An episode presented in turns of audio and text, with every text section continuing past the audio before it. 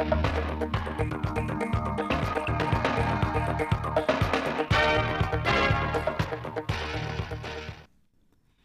chào quý vị và các bạn. Mời quý vị và các bạn theo dõi chương trình thời sự phát thanh trực tiếp 17 giờ thứ tư, ngày 15 tháng 12 năm 2021 của Đài Phát thanh Truyền hình Thanh Hóa. Chương trình gồm có những nội dung chính sau. Hội người cao tuổi tỉnh Thanh Hóa tổ chức đại hội nhiệm kỳ 2021-2026 phát huy mạnh mẽ tiềm năng thế mạnh của Như Thanh để phát triển nông lâm nghiệp, tiểu thủ công nghiệp gắn với xây dựng nông thôn mới. Công an Thanh Hóa tăng cường bảo đảm an ninh trật tự dịp Tết Nguyên đán nhâm dần 2022 sơ kết 5 năm triển khai cuộc vận động toàn dân đoàn kết xây dựng nông thôn mới, đô thị văn minh. Phần tin lịch sử quốc tế, WHO cảnh báo sóng thần COVID-19 do sự lây lan cùng lúc của Delta, Omicron. Mỹ lên phương án dự phòng trong đàm phán hạt nhân Iran. Sau đây là nội dung chi tiết.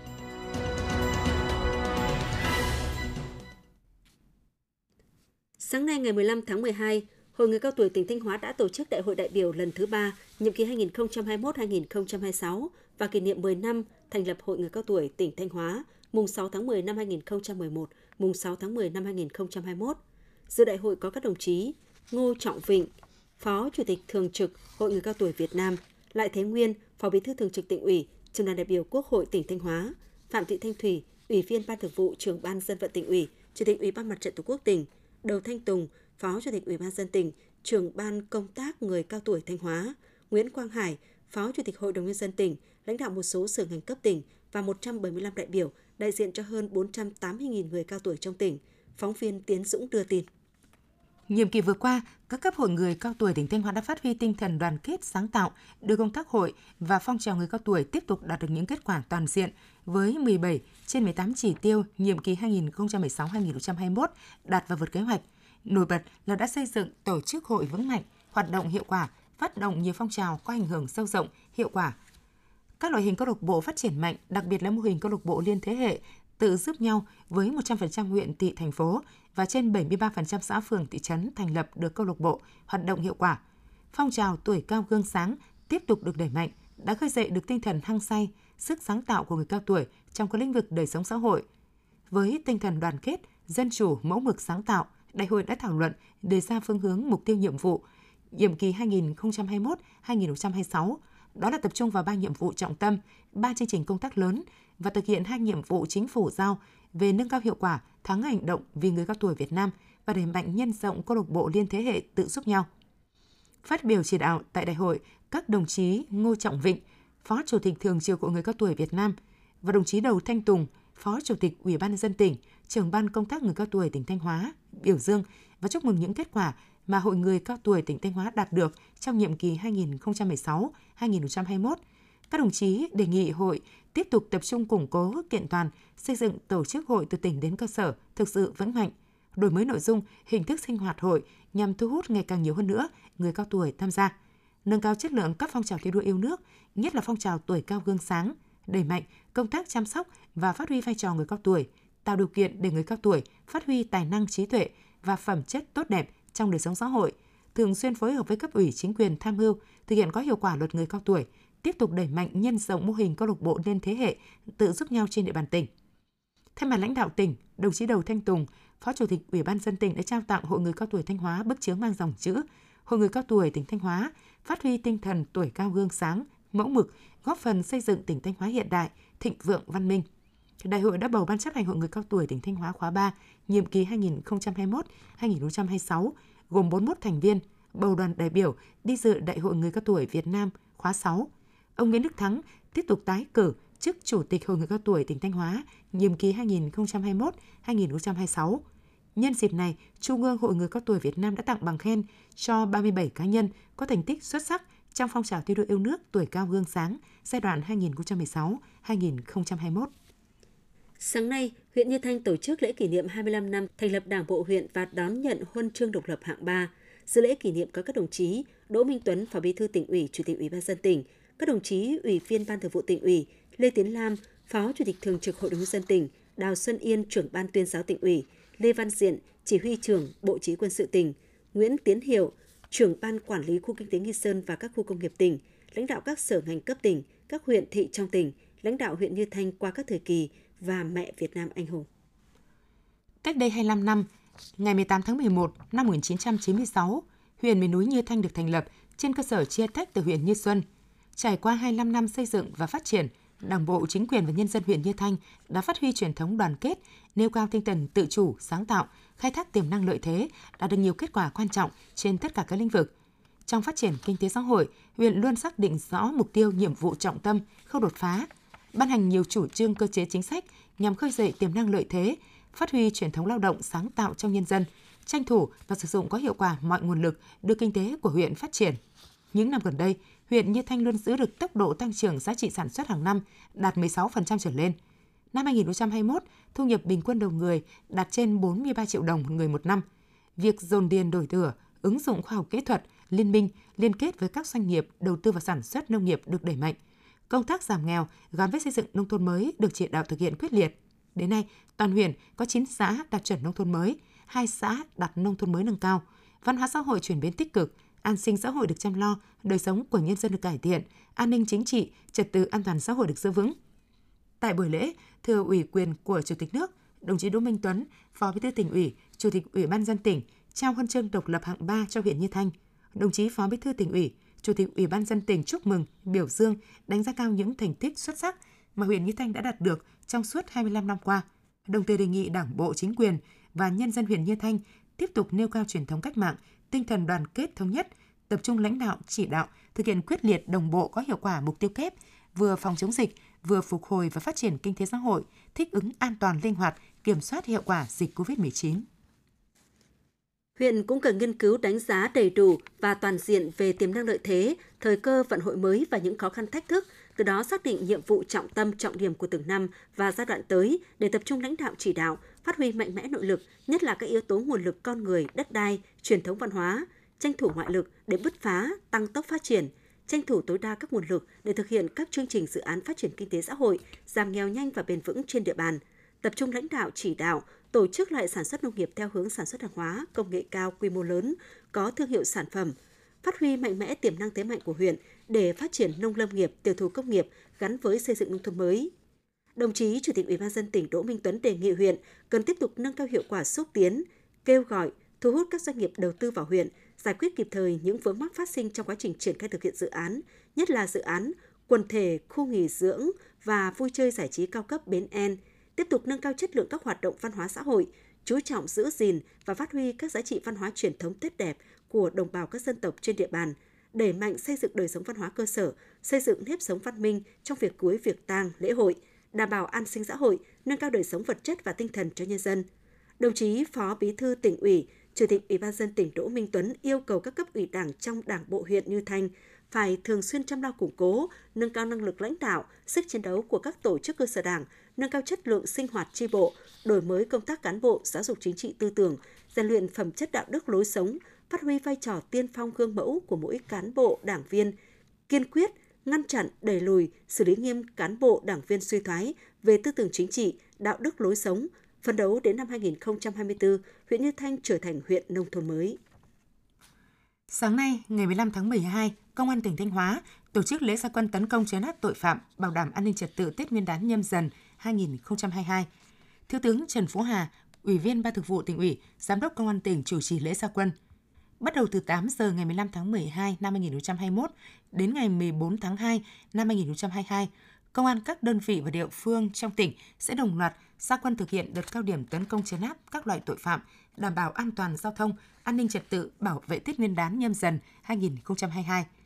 Phát biểu chỉ đạo tại lễ gia quân, Thiếu tướng Trần Phú Hà, Giám đốc Công an tỉnh Thanh Hóa yêu cầu các đơn vị công an trong tỉnh nêu cao tinh thần trách nhiệm, chấp hành kỷ luật kỷ cương, chủ động bám sát địa bàn, thực hiện nghiêm túc kế hoạch, tăng cường tuần tra vũ trang, đấu tranh, ngăn chặn có hiệu quả với các hành vi vi phạm về vũ khí, vật liệu nổ, công cụ hỗ trợ, pháo và đồ chơi nguy hiểm. Tập trung đấu tranh chấn áp mạnh các băng nhóm tội phạm liên quan đến tín dụng đen, tội phạm sử dụng công nghệ cao, các loại tội phạm và vi phạm pháp luật trên lĩnh vực kinh tế, môi trường. Giám đốc Công an tỉnh yêu cầu công an các đơn vị địa phương phối hợp với chính quyền địa phương tuyên truyền, vận động người dân không mua bán vận chuyển, tàng trữ, sử dụng pháo, tham gia tố giác tội phạm, tham gia giải quyết dứt điểm các vấn đề phức tạp nổi cộm, các điểm đang có tranh chấp khiếu kiện đông người, không để bị động bất ngờ. Sau khi phát lệnh, lực lượng công an tỉnh đồng loạt ra quân, tập trung tối đa lực lượng phương tiện quyết tâm đấu tranh với các loại tội phạm, xử lý nghiêm các hành vi vi phạm pháp luật trên địa bàn toàn tỉnh, đảm bảo tuyệt đối an toàn, trật tự để nhân dân yên tâm vui xuân đón Tết. Sáng nay, ngày 15 tháng 12, đồng chí Phó Chủ tịch Ủy ban dân tỉnh Lê Đức Giang đã đi kiểm tra thực tế, làm việc với các sở ngành và địa phương có liên quan về ra soát danh mục các khu vực phải thiết lập hành lang bảo vệ bờ biển trên địa bàn tỉnh Thanh Hóa. Thực hiện nhiệm vụ Ủy ban dân tỉnh giao về ra soát danh mục các khu vực phải thiết lập hành lang bảo vệ bờ biển tỉnh Thanh Hóa, Sở Tài nguyên và Môi trường đã phối hợp với các huyện, thị, thành phố ven biển và các sở ngành liên quan tổ chức kiểm tra giả soát, đề nghị Ủy ban dân tỉnh phê duyệt điều chỉnh danh mục các khu vực phải thiết lập hành lang bảo vệ bờ biển trên địa bàn tỉnh Thanh Hóa ở 9 khu vực với tổng chiều dài hơn 18 km thuộc địa bàn các huyện Hậu Lộc, Quảng Sương, thị xã Nghi Sơn và thành phố Sầm Sơn, đồng thời đề xuất đưa ra danh mục khu vực phải thiết lập hành lang bảo vệ bờ biển một số khu vực. Phó Chủ tịch Ủy ban dân tỉnh Lê Đức Giang khẳng định, việc ra soát lại danh mục các khu vực phải thiết lập hành lang bảo vệ bờ biển là hết sức cần thiết nhằm bảo vệ duy trì hệ sinh thái và cảnh quan tự nhiên của vùng bờ, đảm bảo quyền tiếp cận của người dân với biển, đảm bảo hài hòa giữa yêu cầu bảo vệ và phát triển phù hợp với điều kiện thực tế của các địa phương vùng ven biển. Việc xây dựng danh mục các khu vực phải thiết lập hành lang bảo vệ bờ biển cũng đóng vai trò quan trọng trong việc bảo vệ tính mạng và tài sản của người dân ven biển, ứng phó với biến đổi khí hậu, nước biển dâng, bảo vệ các công trình dự án của nhà đầu tư, tạo hành lang pháp lý để thu hút đầu tư, phát triển kinh tế khu vực ven biển theo tinh thần nghị quyết số 58 của Bộ Chính trị với mục tiêu phát triển đột phá và bền vững vùng ven biển và hải đảo với hai cực tăng trưởng là thị xã Nghi Sơn và thành phố Sầm Sơn. Phân tích chỉ rõ một số bất cập trong đề xuất danh mục mà Sở Tài nguyên và Môi trường đã chủ trì thực hiện – Phó Chủ tịch Ủy ban dân tỉnh Lê Đức Giang yêu cầu, ngay sau hội nghị này, Sở Tài nguyên và Môi trường chủ trì phối hợp với các trưởng ngành và địa phương liên quan khẩn trương giả soát một lần nữa trên tinh thần đảm bảo tuân thủ chặt chẽ các quy định của pháp luật, cập nhật chỉ đạo của Thường trực tỉnh ủy, cập nhật các quy hoạch dự án đã được phê duyệt, tôn trọng nguyên trạng các dự án đã và đang triển khai xây dựng, xây dựng hoàn chỉnh danh mục các khu vực phải thiết lập hành lang bảo vệ bờ biển, báo cáo Ủy ban dân tỉnh trong thời gian sớm nhất.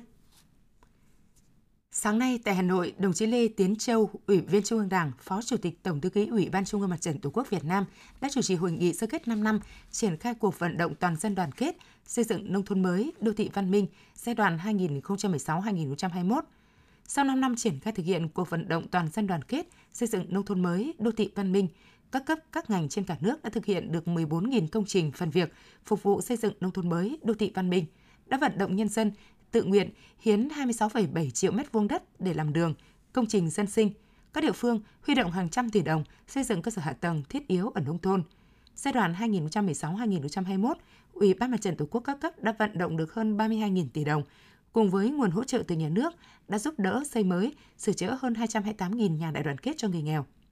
Kết luận hội nghị, Phó Chủ tịch Ủy ban Trung ương Mặt trận Tổ quốc Việt Nam Lê Tiến Châu đề nghị để tiếp tục giữ vững và phát huy kết quả đã đạt được, Mặt trận Tổ quốc các cấp cần đổi mới cách thức tuyên truyền, vận động, thu hút đông đảo các tầng lớp nhân dân, tăng cường phối hợp các cấp, các ngành, triển khai các giải pháp nhằm nâng cao hơn nữa chất lượng hiệu quả của vận động, toàn dân đoàn kết, xây dựng nông thôn mới, đô thị văn minh.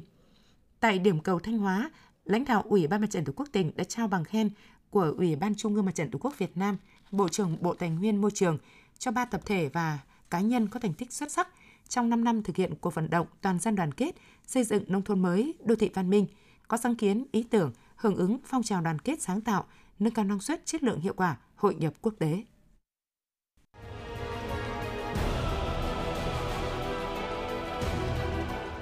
Đồng lòng chống dịch COVID-19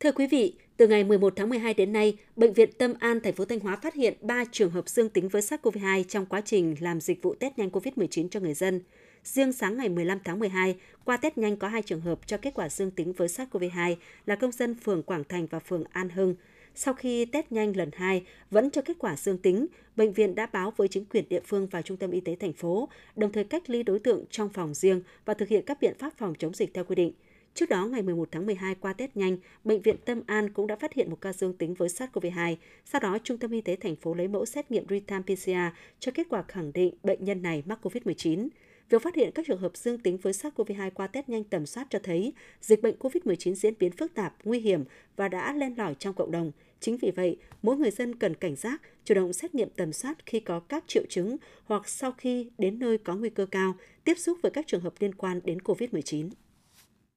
Trong năm 2021, từ nguồn vốn phân bổ của Trung ương, nguồn tài trợ của các tổ chức phi chính phủ, nguồn ngân sách, Thanh Hóa đã đầu tư sửa chữa, nâng cấp hệ thống công trình thủy lợi. Trong đó ưu tiên đầu tư nâng cấp sửa chữa các công trình thủy lợi đầu mối, không bảo đảm an toàn trong mùa mưa bão, không phát huy được năng lực tưới tiêu.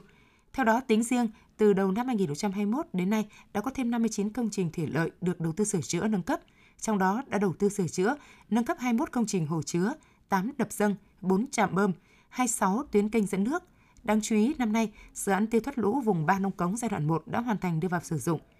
Các công trình đầu mối được đầu tư nâng cấp, sửa chữa đã giúp tăng năng lực tưới cho diện tích sản xuất nông nghiệp lên khoảng 332.000 ha một năm, đạt khoảng 77% diện tích canh tác cây hàng năm của toàn tỉnh. Theo số liệu thống kê, giai đoạn 2016-2020, trong lĩnh vực nông nghiệp đã có 77 nhiệm vụ khoa học và công nghệ, chiếm 38,7% so với tổng số nhiệm vụ khoa học và công nghệ cấp tỉnh, với tổng số vốn trên 323 tỷ đồng. Trong đó, vốn sự nghiệp khoa học là trên 132 tỷ đồng. Theo đánh giá của Sở Nông nghiệp và Phát triển Nông thôn Thanh Hóa, hầu hết các mô hình sản xuất nông nghiệp ứng dụng tiến bộ kỹ thuật đều chứng minh được hiệu quả về kinh tế, chất lượng, giải phóng sức lao động để hướng đến một nền nông nghiệp hiện đại như mô hình trồng dưa Taki Nhật Bản trong nhà màng nhà lưới, mô hình trồng dưa vàng, rau hữu cơ, mô hình trồng cam công nghệ cao tại huyện Thạch Thành, các mô hình liên kết sản xuất theo chuỗi giá trị, mô hình sản xuất theo Việt Gap, Global Gap như mô hình sản xuất chanh leo theo chuỗi giá trị tại các huyện miền núi, ứng dụng các kỹ thuật mới, xây dựng mô hình chăn nuôi an toàn dịch bệnh và phát triển bền vững. Chăn nuôi an toàn theo hướng Việt Gap như mô hình chăn nuôi lợn ngoại khép kín an toàn sinh học tại huyện Cẩm Thủy, mô hình sản xuất giống và nuôi thương phẩm gà rừng tai đỏ, lợn táp ná,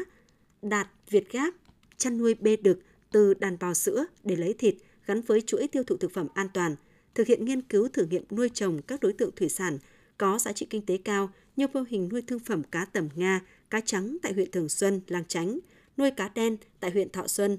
nuôi cá song trong ao đất, nuôi cá giò, tôm hùm tại đảo Hòn Mê, mô hình nuôi chai nước ngọt lấy ngọc, sản xuất giống và nuôi thương phẩm cá chẽm theo chuỗi giá trị đạt tiêu chuẩn Việt Gáp. Quy mô công nghiệp, liên kết sản xuất và tiêu thụ tôm càng xanh toàn đực, ứng dụng công nghệ Biofloc và Ultrafin Bluler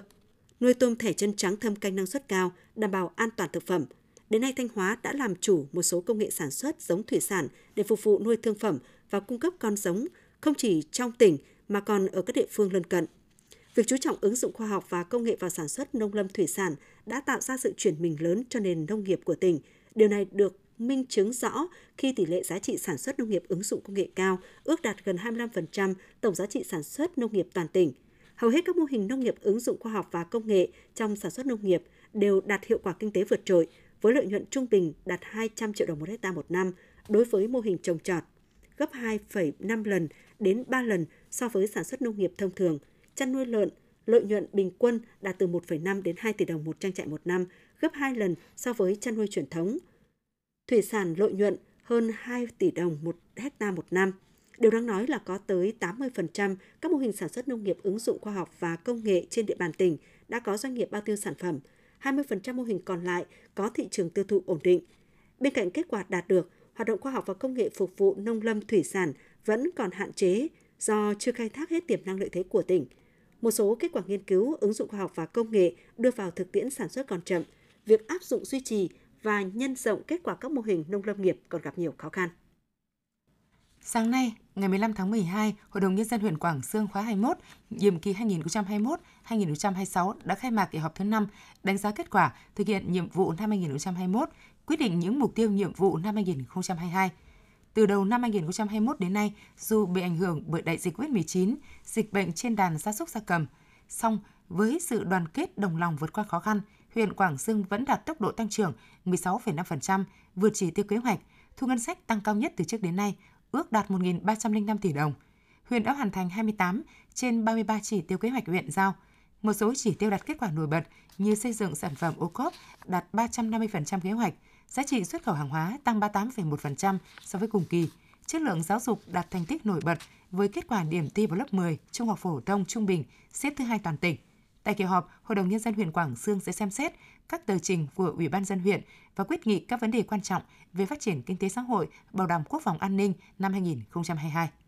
Chiều ngày 14 tháng 12 tại huyện Cẩm Thủy, Cụm thi đua số 9 đã tổ chức hội nghị tổng kết hoạt động thi đua yêu nước năm 2021, phát động và ký kết giao ước thi đua năm 2022. Cụm thi đua số 9 gồm 8 đơn vị thành viên, Bộ Chỉ quân sự tỉnh, Bộ Chỉ huy Bộ đội Biên phòng tỉnh, Công an tỉnh, Viện Kiểm sát Nhân dân tỉnh, Toán Nhân dân tỉnh, Cục thi hành án dân sự tỉnh, trại giam Thanh Cẩm và trại giam Thanh Lâm Bộ Công an. Trong năm 2021, mặc dù bị ảnh hưởng của dịch bệnh COVID-19, nhưng các đơn vị trong cụm thi đua số 9 đã nỗ lực phấn đấu, hoàn thành tốt các nhiệm vụ được giao. Các cấp ủy đảng, lãnh đạo các đơn vị đều đã quan tâm lãnh đạo chỉ đạo, thực hiện tốt các phong trào thi đua, tổ chức nhiều đợt thi đua với nội dung tiêu chí cụ thể thiết thực, tạo động lực thực hiện thắng lợi các nhiệm vụ năm 2021. Trong phong trào thi đua đã xuất hiện nhiều gương điển hình tiên tiến, nhiều cách làm hay được nhân rộng để học tập. Ở các đơn vị trong cụm thi đua đã có 940 lượt tập thể, 3.166 lượt cá nhân được các cấp, các ngành khen thưởng, nhiều lượt tập thể trực thuộc các đơn vị được tặng cờ thi đua. Tại hội nghị, các đơn vị trong cụm thi đua số 9 đã phát động và ký kết giao ước thi đua năm 2022. Sáng 15 tháng 12, Hội hỗ trợ gia đình liệt sĩ Việt Nam đã phối hợp với Sở Lao động Thương binh Xã hội Thanh Hóa trao sổ tiết kiệm tình nghĩa cho các mẹ Việt Nam anh hùng, đại diện thân nhân các gia đình liệt sĩ trên địa bàn tỉnh. Hội hỗ trợ gia đình liệt sĩ Việt Nam đã trao 30 sổ tiết kiệm, mỗi sổ trị giá 5 triệu đồng và 40 xuất quà, mỗi suất 3 triệu đồng cho 70 mẹ Việt Nam anh hùng và thân nhân gia đình liệt sĩ trên địa bàn tỉnh Thanh Hóa. Do dịch COVID-19 nên hội trao đại diện các mẹ Việt Nam anh hùng và thân nhân các gia đình liệt sĩ tại huyện Đông Sơn, Quảng Dương và thành phố Thanh Hóa. Số còn lại là Sở Lao động Thương binh Xã hội tỉnh sẽ trao đến các gia đình. Đây là tình cảm trách nhiệm, tấm lòng tri ân của hội và nhà tài trợ là công ty cổ phần Tập đoàn Thái Bình Dương với các mẹ Việt Nam anh hùng và các gia đình liệt sĩ tỉnh Thanh Hóa. Được biết, hơn 10 năm qua, Hội hỗ trợ gia đình liệt sĩ Việt Nam đã tham gia tìm kiếm thông tin liệt sĩ và hỗ trợ tìm kiếm quy tập, cất bốc 955 hải cốt liệt sĩ, tặng 2.171 sổ tiết kiệm tình nghĩa, 800 nhà tình nghĩa, 549 suất học bổng, hàng chục ngàn suất quà cho thân nhân các gia đình liệt sĩ, mẹ Việt Nam anh hùng có hoàn cảnh khó khăn. Sáng ngày 15 tháng 12, tại phường Hải Bình, thị xã Nghi Sơn, công ty cổ phần Phúc Hoàng Nghiêu đã tổ chức lễ động thổ dự án khu du lịch công viên Biển Xanh. Dự án khu du lịch công viên Biển Xanh có quy mô 12,27 ha là một khu du lịch nghỉ dưỡng sinh thái cao cấp, dạng biệt thự và khách sạn, nhà hàng đặc sản biển và dịch vụ tham quan đảo thuộc đảo Hòn Mê, nuôi trồng thủy hải sản kết hợp dịch vụ kinh doanh, văn phòng. Dự án có tổng mức đầu tư dự kiến hơn 1.500 tỷ đồng, được chia làm 3 giai đoạn đầu tư với các hạng mục khu nhà bán hàng, shop house, khu biệt thự nghỉ dưỡng, khách sạn, khu vui chơi giải trí. Dự án khu du lịch công viên biển xanh được xây dựng sẽ góp phần thay đổi bộ mặt đô thị, thúc đẩy phát triển du lịch biển tại thị xã Nghi Sơn, đồng thời tạo công ăn việc làm cho người dân tại phường Hải Bình và các khu vực lân cận. Quý vị và các bạn vừa theo dõi phần tin trong tỉnh, tiếp theo là bản tin thời sự quốc tế.